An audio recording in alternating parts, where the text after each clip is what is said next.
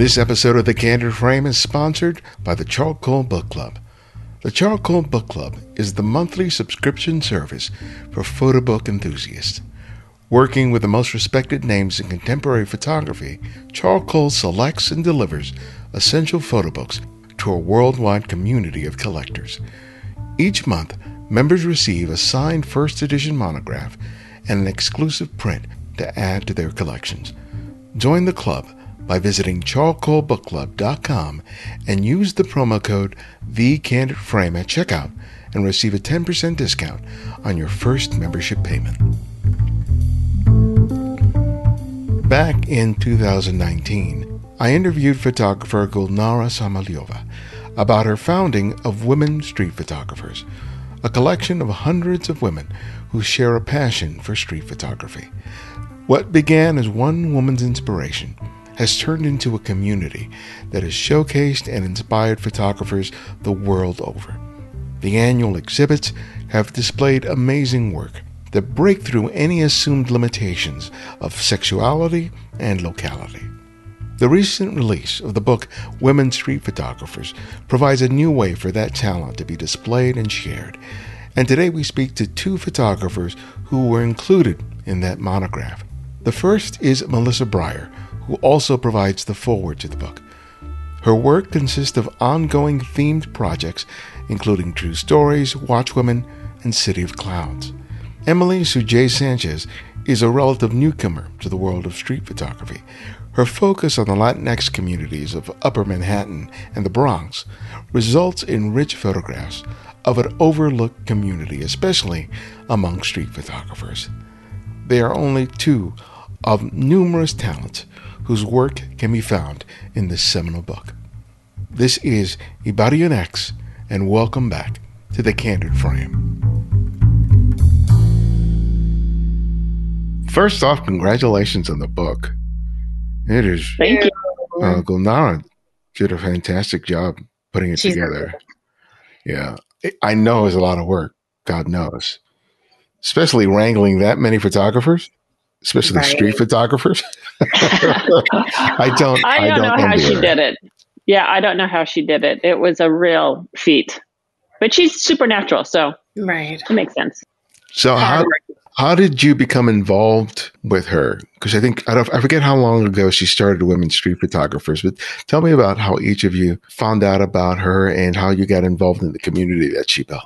She found me on Instagram and uh, asked me to join the group, um, or that she wanted to share a picture of mine. I forget the early days before the first show, and uh, I could just, I just couldn't believe it. We had tried to get a group of women street photographers together in New York before, and um, it was a, a nice little effort, but it didn't quite pan out the way that Gulnara's group did. So that group kind of got folded into her group because Gulnara is so dynamic and such a force of nature, and she just made everything happen. I joined the followed the page then and was in the first show and I think every show after that and we just became friends because also one of the things that this group does is meets well before the pandemic we would meet once a month and have kind of a potluck dinner at somebody's house so it was a real it was a really neat way to start to get to meet people and get everything off of social media just have some face to face time that we we a lot of us bonded through that And how about you, Emily? Right. A good friend of mine had contacted me. This was like two years ago, um, and said, "Hey, there's this amazing women's street photography show going on. I think you should check it out. You know, go take a look." And I did. The show was in Harlem at the gallery uh, PS 109 in Harlem, and um, I went to the show. Beautiful experience, amazing photographs. And I remember standing in front of the sign that said Women Street Photographers. And I stood in front of it, I took a selfie, and I told myself, one day I am going to be part of the show. I don't know when, but but I am. I was waiting, you know, thinking that perhaps in the fall there would be a call, you know, for the show. But it was like within weeks after visiting the show that I started following Women Street Photographers, and she posted um, that she was doing an open call, and I submitted my work. And then fast forward spring, I had an honorable mention, was selected then to be part of the show. And she invited me to come to one of these potluck dinners that Mel was talking about. So that's when we started our our relationship. What has been one of the more important aspects of of having this having this community for each of you? Well, for me, I would say is instilling confidence, and believing in my work, and having a group of women around me that you know love what they do and seeing that as an example. To me to me has been that. Melissa? yeah i can definitely see that. I think also for me there's just a sense of community. So there's a lot of street photography community around but it's mostly kind of a boys club. No offense to the men. But having this community of strong talented great women all together um, was just so inspiring. And especially, you know, I come from older New York uh, kind of art scene where people would go to people's studios and hang out and talk about art. And with social media, which is so, so great, but there's not so much of that face to face and it's the community is just different. So having this kind of strong face to face community has been really, really cool. For me, when I've gotten into, you know, groups where either because of culture or race or some some other sort of linkage. It's nice to be within a group where I don't have to explain myself or justify myself.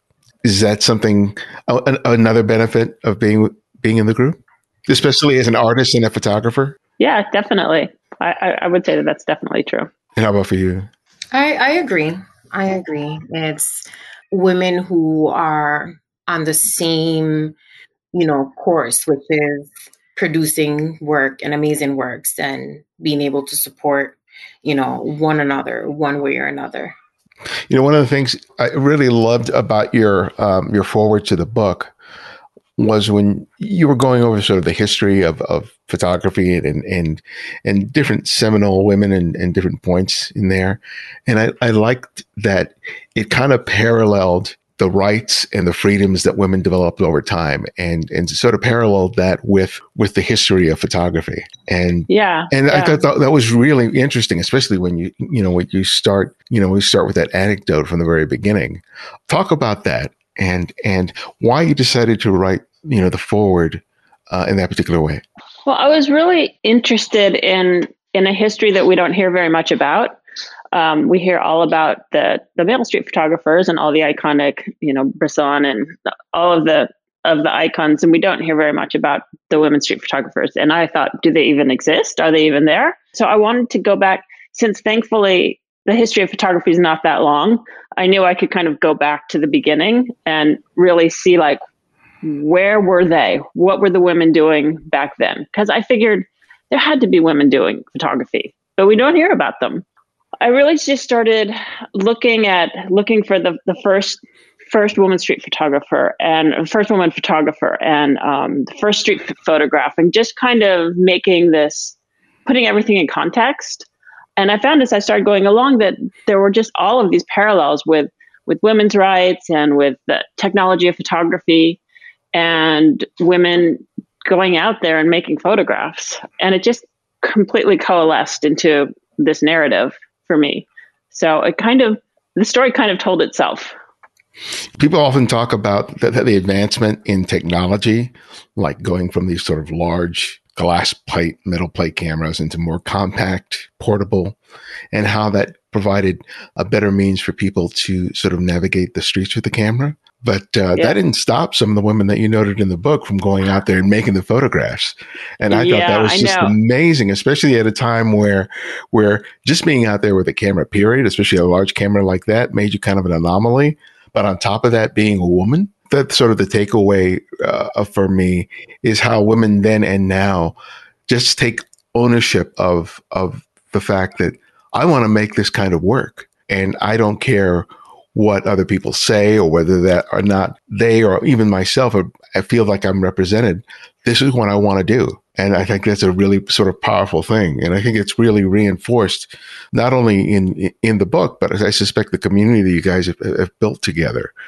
Tell me about when you were sort of starting off as, as, as quote unquote street photographers about that idea of finding your your place in that and and feeling like oh, yeah this is this is my thing. This is something I, I feel like i'm meant to do.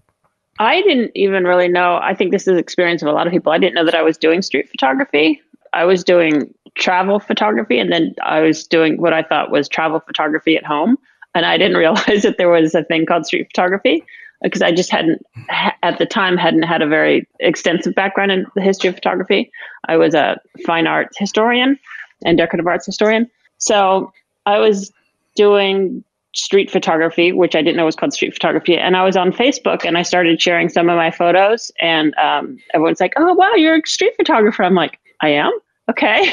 and then I started f- finding groups, the street photography group.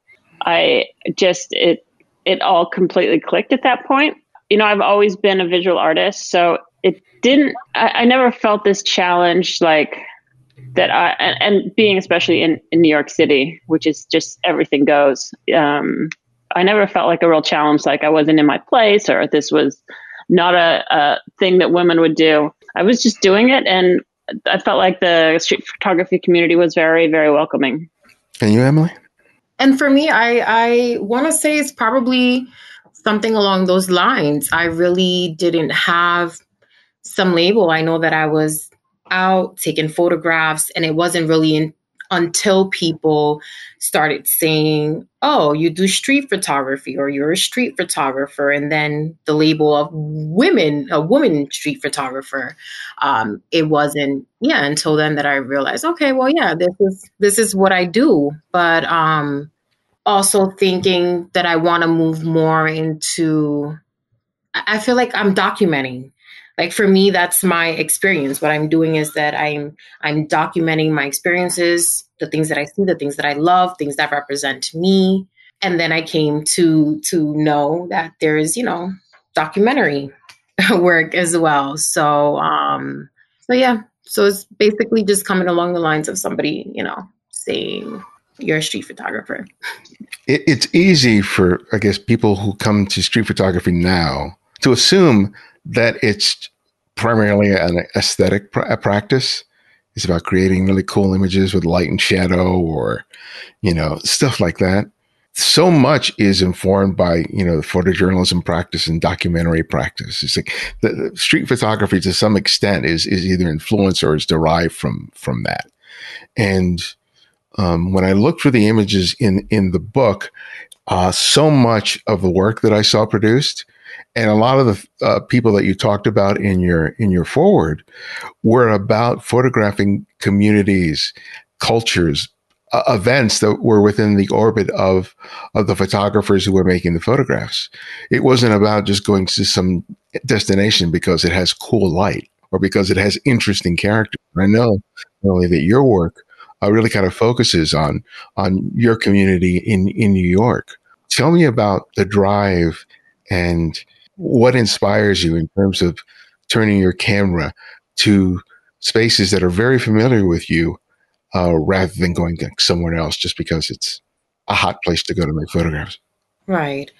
It's just it's important for me. It's important for me to document people that look for me uh, that look like me because as we all know for such a long time and still it's sort of hard to find ourselves you know, in, in places that I feel we rightfully belong. You know, it's just, it's important. Representation is important. That's just uh, the bottom line. I want to ensure that I can capture my community in an honest way, in an honorable way, you know, in, in a beautiful way that when you are able to look at a book, at a picture, anywhere that you are able to see yourself and be proud of of that. So for me, it is just really, you know, to ensure that that we're we're represented. I interviewed Melissa O'Shaughnessy, who's in the book. Uh, love, which is an amazing book in and of itself. She's a wonderful photographer. But one of the things that we discussed in terms of how her images were different, it was it was her height that created a much different experience in in the photographs. And i really noticed that. And she said that that's a comment that's been made by other photographers in terms of her relative perspective to what was happening created a, a, enough of a difference that the experience of seeing the images was unlike other other things that I had seen, and that's just relative to to height. But you know, it's always I'm kind of curious as to what aspects of you being women out in the street results in imagery that that's different or results in a different a different approach can you know may not be simply relegated to the fact that you're women but is there some aspect of the physicality the way the, the interaction that you think results in photographs that are somehow a little bit distinctive? Melissa i'd love to start with you. It's a really good question and i think about it a lot and I, i'm not quite sure i'm very very non-confrontational in life and especially in street photography so I never take photos where I'm going to make somebody uncomfortable or be in their face or use flash. Um, and I don't know if that's can be called a gender decision because I'm a woman. I'm I'm try to kind of be a little more behind the scenes. Yeah, so I don't. I, I'm not really sure, and I know some women street photographers who are very aggressive, uh, and I know men street photographers who are also very kind of subtle and try to disappear into the background. So it's kind of hard to generalize like that. I'm always trying to capture a mood. So it's very expressive. It's very ar- artistic. It's a little more artsy than documentary, my photographs. But I, I don't necessarily think that's gender specific either. But it is, uh, it is like I have a very strong hunger to capture a mood. So for whatever that's worth. I usually describe the kind of two approaches there are for street photography, and it's used by a lot of people. It's either being a, a fisherman or a hunter. You know, in terms of the fisherman is the kind of person who looks at a scene, kind of evaluates it, evaluates it for its potential for light and line and shape, and then waits for things to sort of converge in a moment to present itself. And there are other people that just like they're moving like sharks. You know, they're they're they're looking for it and just like you know leap out like a panther to grab grab the shot. Which of those two are you? If if not completely, how much would you say you're one versus the other? I I think I would say I'm a little bit more of a fisherman, but I don't I'm more of a I let the moment happen. I'm there. The moment is happening and I'm capturing this moment that just occurred in front of me. I don't so much, my process is not so much as I'm going to go out to see you know what i can find and at sunset when i know or the golden hour or, or or whatever it is. It's just more of like i let the magic happen. How about you melissa? Yeah, i would say i'm kind of in between. Uh, i'm probably a little more of a fisher woman person um, but i'm not very patient so i maybe have the pace more of a hunter I have the pace of a hunter, but the mindset of a, of a fisher. I don't have patience to sit around. I know some people can just sit around for the longest time and wait for the perfect person to walk into the perfect scene. And I, I admire that, but I just don't have the patience. Right. Someone said that to me. I, this is an assignment for you. Stand in a corner and just sit there and wait and watch. And I was like, no, I can't. I can't just sit here for like hours on end. No, I just, I will walk and I will run into my moment that I will capture. Yeah, I've waited on the spot for 45 minutes for something. and sometimes it's paid off and sometimes it's not. And it's like, you know, you feel like, oh, I should leave. I should leave now. Just give up. And then, no, just give it another 10 minutes. right. Well, think about it. I would be like 45 minutes. You know how many magical moments I could have captured in 45 minutes, perhaps? Oh, you got to give that up. You got to give that up because I go, you know, that thought of, oh, it'll be better around the corner because I've had so many times where I just just as I leave, it happens, mm. and I go, "Damn it! I should have stayed there." stayed there. But I think one of the things that's kind of interesting, regardless of sex, is this idea of finding what your approach is. Because a lot of people, especially on YouTube, are are are sharing their techniques and their sort of approaches. It, it, you know, there's no singular way of being able to do this uh, whether you're fishing or whether you're hunting or something in between. For me, it's it was really important to find something that worked for me. Because if I tried to do something that was not natural to me, it made the whole process of just being present and making photographs almost impossible. So I really would love to talk about how each of you sort of found, you know, your fit in terms of like, yeah, I'm hearing that all these different approaches and all these techniques, and this is the lens you should use, and you know, this is the camera you can use, and these are the settings, and finally just say, that's just too much. My head is going to explode. this is the way I'm going to do it.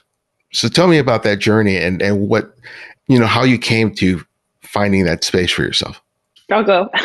when I talked about joining Facebook for the first time and, and being introduced to the world of street photography, it opened up this huge world, and I saw all these different styles that people were doing.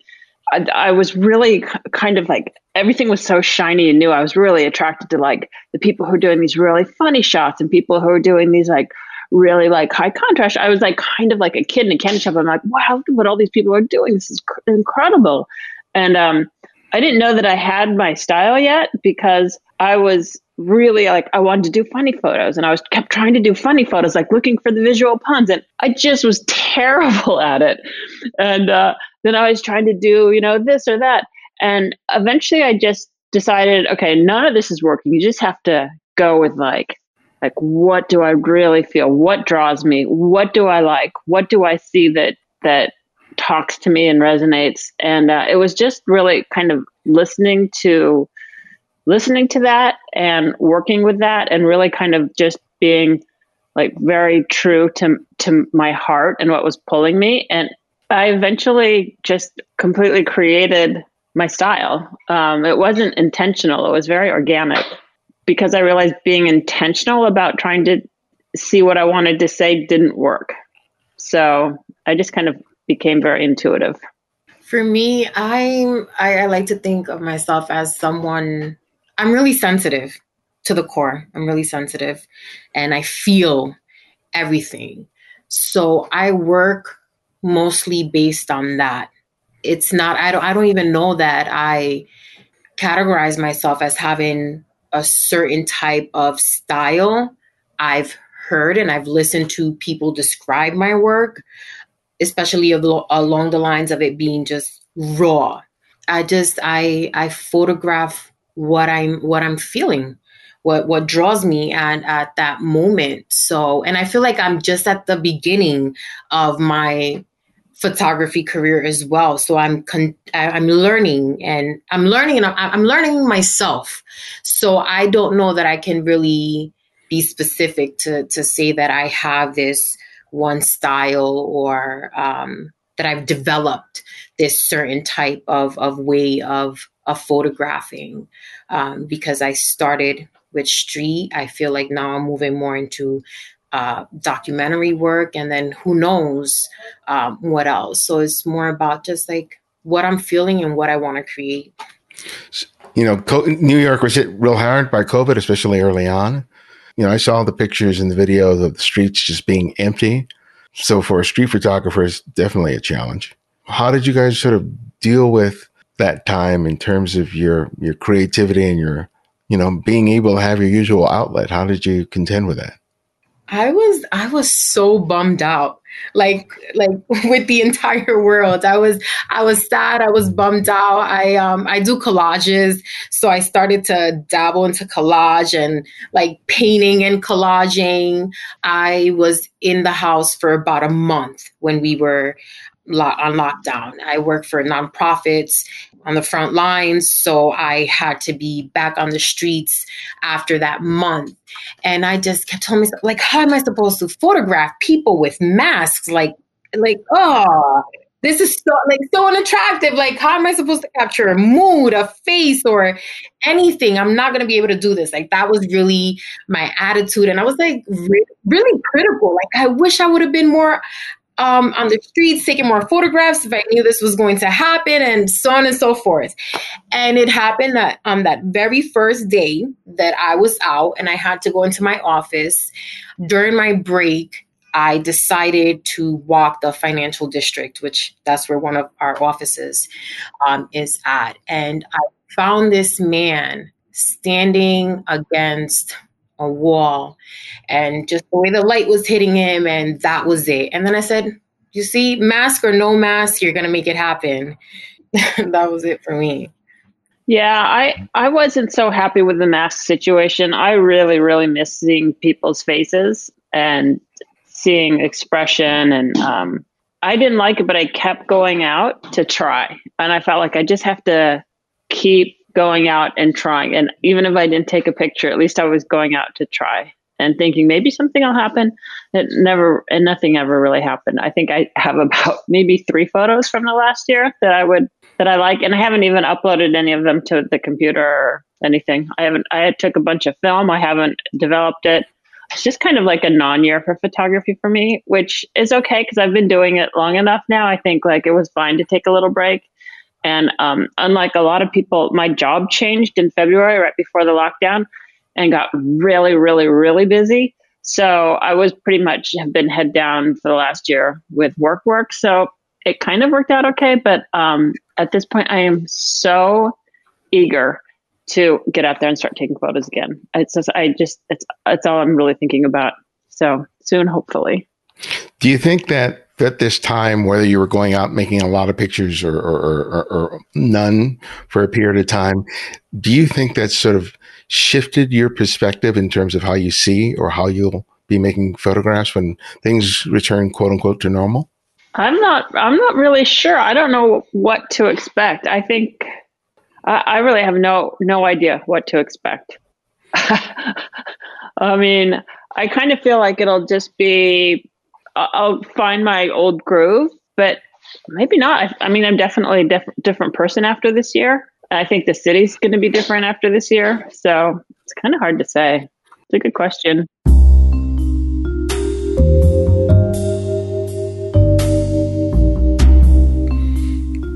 I admit that YouTube can be a good photography resource, especially when it comes to equipment and gear. It can also be a place to find out about photographers and their work. If you're discerning enough, you can find voices on that platform that provide good solid information, and inspiration for you to grow as a photographer. But YouTube is a format that is designed to provide content within a sweet spot of about 10 to 15 minutes. The goal of the algorithm and the content creators is to find a way to grab your attention and hold on to it until the end of that time. That's the game. Though it can educate, it's more about entertainment and the power of personality. A good photo monograph provides something that the best YouTuber can never provide. It's an invitation to have an intimate and personal experience with a photographer. It's a conversation that begins, ends, and begins all over again every time you place that book on your lap and turn its pages. It's a wonderful experience that's a combination of leisure and stimulating thought. If you want to have just such an experience, but have never known how to start, I recommend joining the Charcoal Book Club. It provides the perfect starting point for discovering work of photographers that will influence you even if they practice a different genre of photography. That's what I experience every time I receive a new book from the Charcoal Book Club. These special first edition books, they're carefully curated showcasing some of the best talents in contemporary photography. If you want to find a new and different way to propel your photography, the best decision is to become a Charcoal Book Club member today. They offer free shipping to the US, Canada, and the UK. It's subsidized elsewhere. And if you're not feeling that month's selection, that's okay. You can swap it out for a different one of similar value. Visit their website to see what they've offered in the past and what you have to look forward to. Join the club at charcoalbookclub.com today and remember to use the code TheCandidFrame at checkout and receive a 10% discount on your first membership payment. And thanks to those of you who financially support The Candid Frame. Your belief in what we do means the world to us and has helped us through many growing pains. I can't thank you enough. But if you're a listener who hasn't done that yet, you can help contribute to our work by becoming a Patreon supporter today. You can do that by contributing $5, $10, $20 or more a month by visiting patreon.com forward slash the candid frame. Just $5 a month from you could make a big difference. thank you so much for your kindness and your help.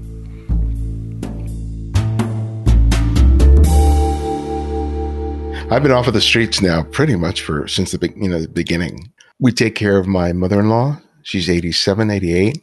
So she's at she's at risk. So I just we just didn't feel it was a good thing for me to go down to my usual spots. So I've been doing, you know, some personal work, but it's been I I I think last week I was just really feeling the itch. I was really getting irritable. I just wanted to just just get both shots on the same day and just get the hell out there and start making some photographs. But I, I kind of think that having not done it actively, I, I'm have there are two feelings I'm experiencing. One, a great level of insecurity in terms of going back there and making photographs and worrying about, you know, have I lost whatever skill and talent that I've developed over these many years? And will I be able to get back into making a good photograph? And just and just getting and and getting back that confidence about interacting and navigating around people. Because I think people, even if they get their shots and stuff like that, there's going to be um, a hypersensitivity to proximity that didn't exist before all this happened. Like you said, I have no idea how that's gonna how that's gonna happen because I'm I like I like getting close. I like getting in with a 28 millimeter or 24 millimeter and getting within three feet. And not that I'm like assaulting people, but you know, with a 24 millimeter, I can sort of negotiate myself around them without them necessarily being conscious of the fact that I'm there you know, and and make and make the and make the photograph. And it's like there's a whole lot of nervous nervousness, self doubt, insecurity that's coming up uh, as I start thinking increasingly about uh, getting back out there. So, which is one of the reasons I I ask you the question because especially in New York, where the dynamic is so different from L.A. How about you? You made a face. Uh, Emily, when I mentioned it. So I, right, because I, I was going to say, just come to New York, where even though this is happening, people have no, you know, respect for space. Everybody, I was just out earlier, and everybody's really just on top of everybody, still, you know, walking normally, like next to you. So that was a worry of mine. Of okay, once we go back to some normalcy or whatever it's going to be you know our people are going, going to be extremely apprehensive of being close to other people. I know I am. I'm like, please, you know, give me my space. But I'm out here and it, it doesn't seem that way. Everybody has their masks and they're moving along. I think, like a true New Yorker, just, you know, we keep fighting and keep moving and keep going. you guys are moving so fast, it kind of doesn't matter. Right, it's true. I can't catch it. I'm like 10 feet One of the interesting things about looking at um, at, at the book uh, and looking at the photographs there, because even though there's just like one singular photograph for each for each photographer, I was really taken by how so many of them were photographing like human interactions, either with other people, like reacting to someone else, or somehow that they were somehow connected to the environment that they were in. And that it wasn't just about, oh, here's an interesting scene and let's just plop an interesting character or a subject that serves as just as a visual counterpoint. That it's always, it seemed that so many of the images were about relationships in one form of an, another. And I'm really curious in terms of when you guys had the chance to take a look at the images in the book, was there anything that you saw that you felt like that you picked up on uh, in any particular way that gave you a greater appreciation for not only the work that you were looking at in the book, but for what you were doing yourselves? All it makes me think about is just how awesome women are. like that's that's just really my whole focus on these amazing images and stories and then just motivating me to create bigger and and and better works. So I, I know that doesn't specifically answer what you're saying, but I'm more asking. But for me, it was just like, wow, how awesome are we? And it doesn't matter where we are in the world. women are always going to prevail one way or another. Yeah, I, I think that was a really interesting observation. Um, I was just shocked by how strong, like each image, like one after the next, like just great collection of images. And I felt like there's a certain feel of, um, I know this word gets overused a lot, but there was so much authenticity with with each image. Yeah. And I didn't like, I look at a lot of street photography and I see a lot that feels very derivative. Like everybody wants to shoot like Saul Leiter, or, you know, there's a lot of, of derivative. And I, I feel like this completely just skipped right over that. A lot of feelings of authenticity. And I also think it was such a, such a brilliant move to have everybody's story with the image. Yeah. That like we just never see that. There's always so much mystery, and someone will put like a, you know, profound lyric with a song. But just to have like the personal experience of of taking the photo, I think is really has had a really big impact. When I look through Instagram, there are a lot of images in there that I think are that are technically well done. Right, they're nicely composed. They use great light. But as I'm swiping through there, I'm waiting for an image that makes me go, "Oh, you know, something that gets me to vocalize, you know, and go, oh my God, that is so good. And it goes so beyond anything that the photographer was doing technically.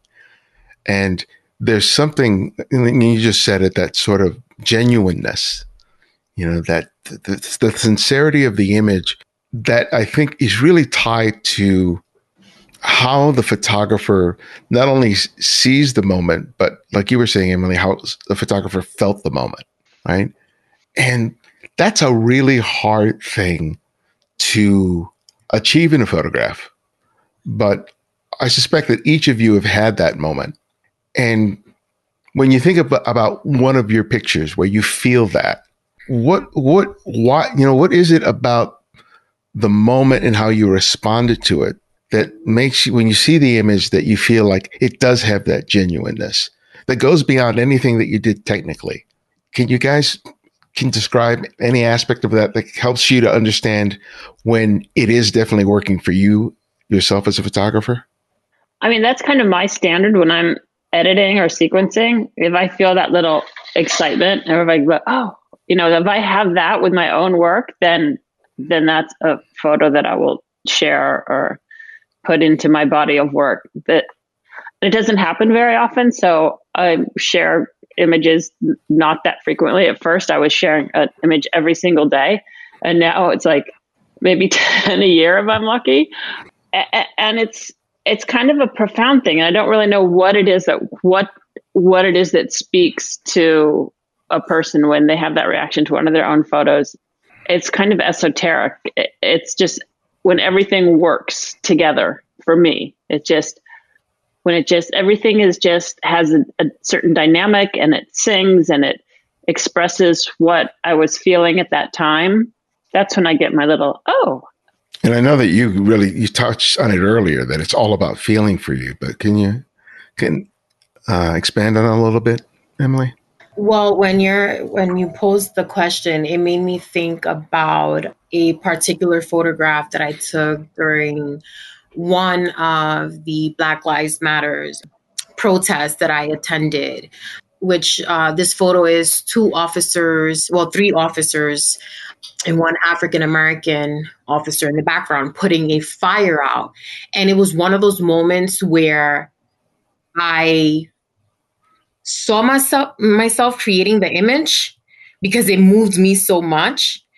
And i just knew that it would do that you know for others. To me it was like the irony of you know even in the middle of a crisis here is a black man having to save himself and others as as well. And in regards to you know when i maybe post or when i'm looking at my my work i don't post or i don't show if i myself don't feel strongly about it if i don't feel that it's going to be meaningful. But i mean meaningful to me because everybody's going to have their own perspective or their own you know thoughts on the work. So if i have for me it's just if i have a message if i feel strongly about it then here you go.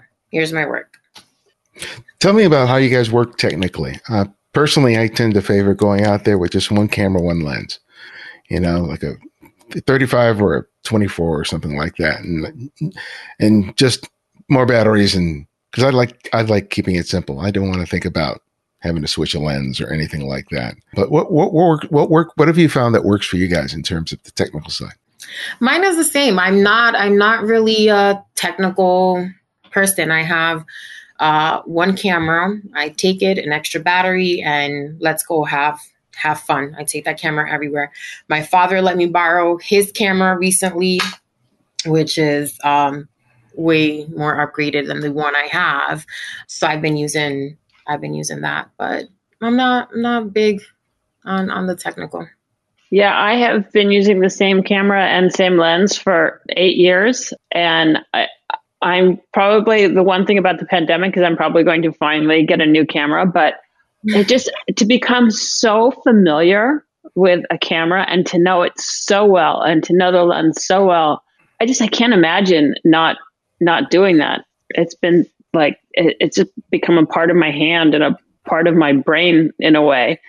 I'm always amazed people are always changing cameras and changing lenses and upgrading and changing and I mean that's great for them but it's just not oh, it's not my style at all.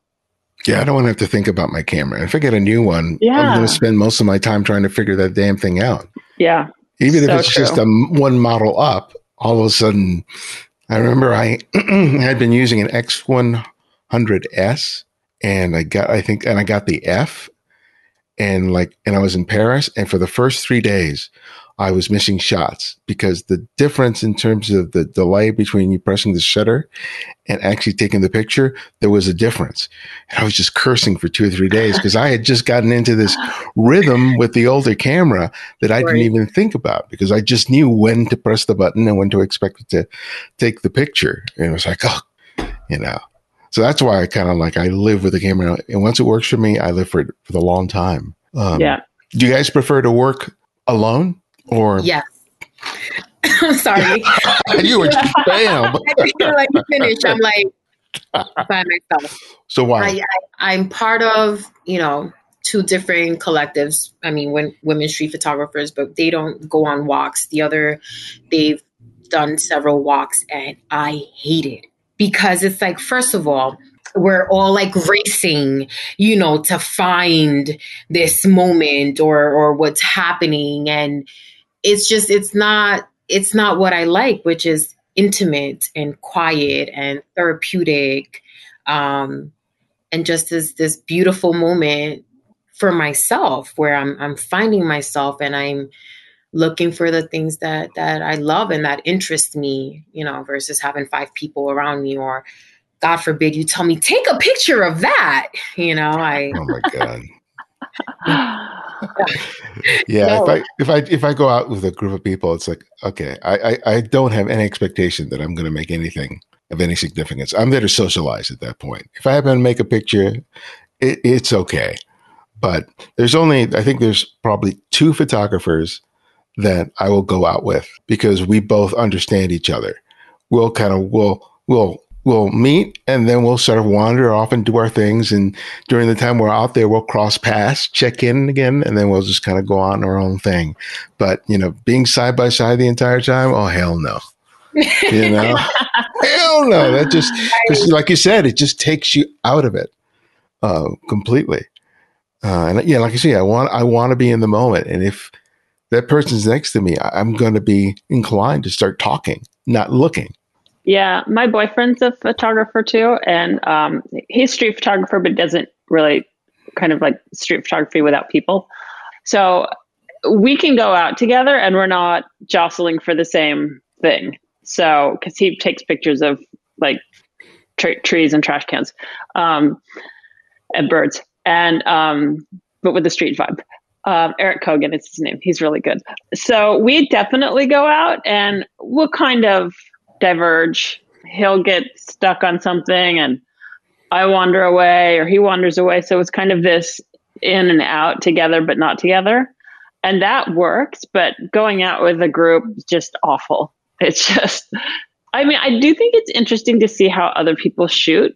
Yeah. I, I do think that's interesting. And I have learned from seeing some people how they shoot. I think that's interesting. But in terms of getting photos, no. Social, yes get photos, now. One of the things I love about what Gulnara is doing is with the exhibitions, because you know you can look at a photograph on a screen or on your phone on a tablet, and it looks great. But there's just something about seeing it on a piece of paper, and when I get a finally when I, when I get around to finally printing some of my photographs, I can't help but just stare at that thing because there's something about looking at one of my own photographs on that on that paper with a nice white border around it that makes me feel it makes me feel complete but all of a sudden i'm just looking at it. So i'm experiencing it in a completely different way. And i love to hear about your experiences in terms of you know when you saw your work on that exhibit and you saw it on the wall and you saw that image on a piece of paper what was your experience of your own photograph being being up there well, well, for me, I couldn't stop smiling. I got emotional because, like I said, I'm so sensitive. So tears. I was on the first floor, right in the middle of of the of the room, and I was, you know, I was just in awe. Like, wow, like that's that's my work up there, and I felt I felt very proud. It was a very proud moment for me. Yeah, I, I just felt so honored to be in the company of so much great work. And I thought that the way that she sequences the whole show is so smart and it looks so good. And I just felt like, I mean, yeah, it's great to be able to look at your photo and kind of your own photo and kind of be able to like enter it in a way that you can't when you're looking at on screen. But it was also just this the impact of being amongst all this great work that was so cohesive because of the way she curated the show. You know, you guys are both in New York, which I love being, and I hear so much advice about you know if you're going to go to New York in terms of street photography, and and I'd love to get a suggestion from each of you that has nothing to do with where to go or when to go, but it's more about you know if you're going to shoot on the street of New York, keep this in mind, either about something to be sensitive about. It could be anything, but something is is directly related to your own experience on the street making photographs. That's a good question. I would say like the light's really important and so kind of positioning yourself in a part of town where if light is important to you um, so kind of just make sure you start in a place where the the light is going to be happening because the light is so special in New York as you know and it's just bouncing all over the place and coming in through streets. So definitely pay attention to like placing yourself where there's going to be light that suits your needs. And then also just walk just walk and walk and walk. And like if you can just prepare to walk it's amazing just to be able to walk like 10 miles through the city. You find so many different things and that's that's all I got there. I mean, I think I would advise you to explore places that you've never been to um, when you visit.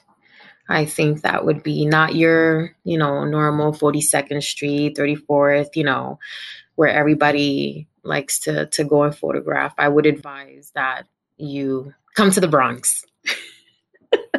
My sister lives in the Bronx. I love the Bronx. but yeah, that's a wonderful advice because that's one of the things that I am I'm hoping to do next time I'm there is is really kind of forego Manhattan and go to the Bronx, go to Brooklyn, go to Queens, maybe go to Staten Island. You know, you know, I have no idea what's there, but it's certainly different from what I'm used to. I got a lot of family in the Heights, and that place is just it's not what it used to be. So it's just kind of like all the things that kind of attracted me to that photographically is like, oh wow, this is just turning into another suburb, unfortunately. But I'm not I'm not going to get on on that soapbox right now. yeah, but that's really good advice. And I used to just get on a subway and just kind of randomly take it and get off and not really know where I was and just explore. Which so I think that's like very good advice.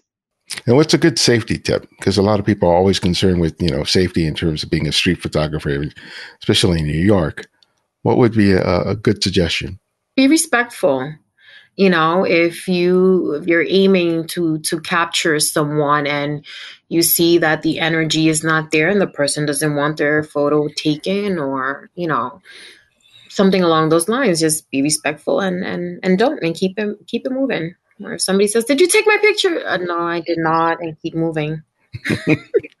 yeah, I think that respect is is super important. The only people I know who've had confrontations and problems, they've just been more aggressive in their style.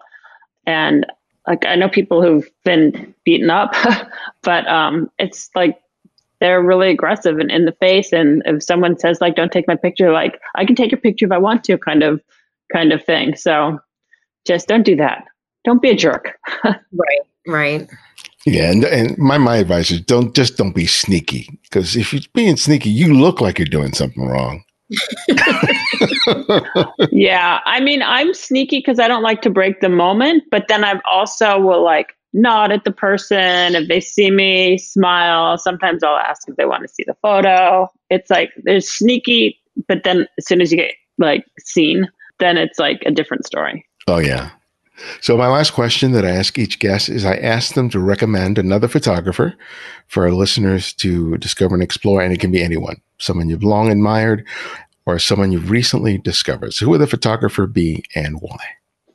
Well, I've already um, given a shout out to my partner Eric Kogan, and I recommend looking at him because he has such a unique eye, and he's so talented and so creative, and he there's so much joy in his photos and they're very surprising. So Eric Kogan, you can find him on Instagram.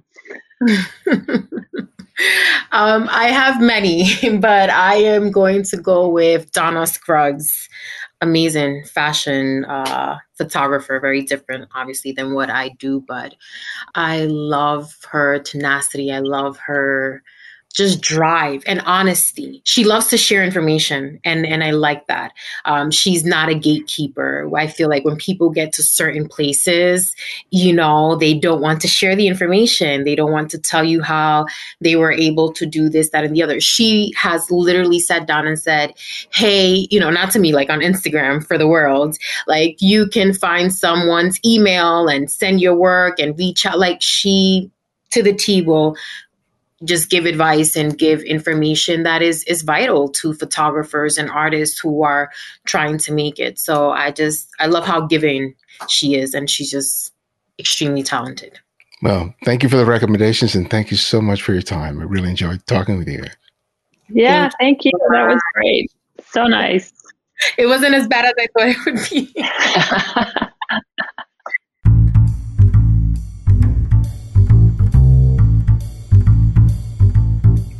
Thanks to Melissa and Emily for joining us.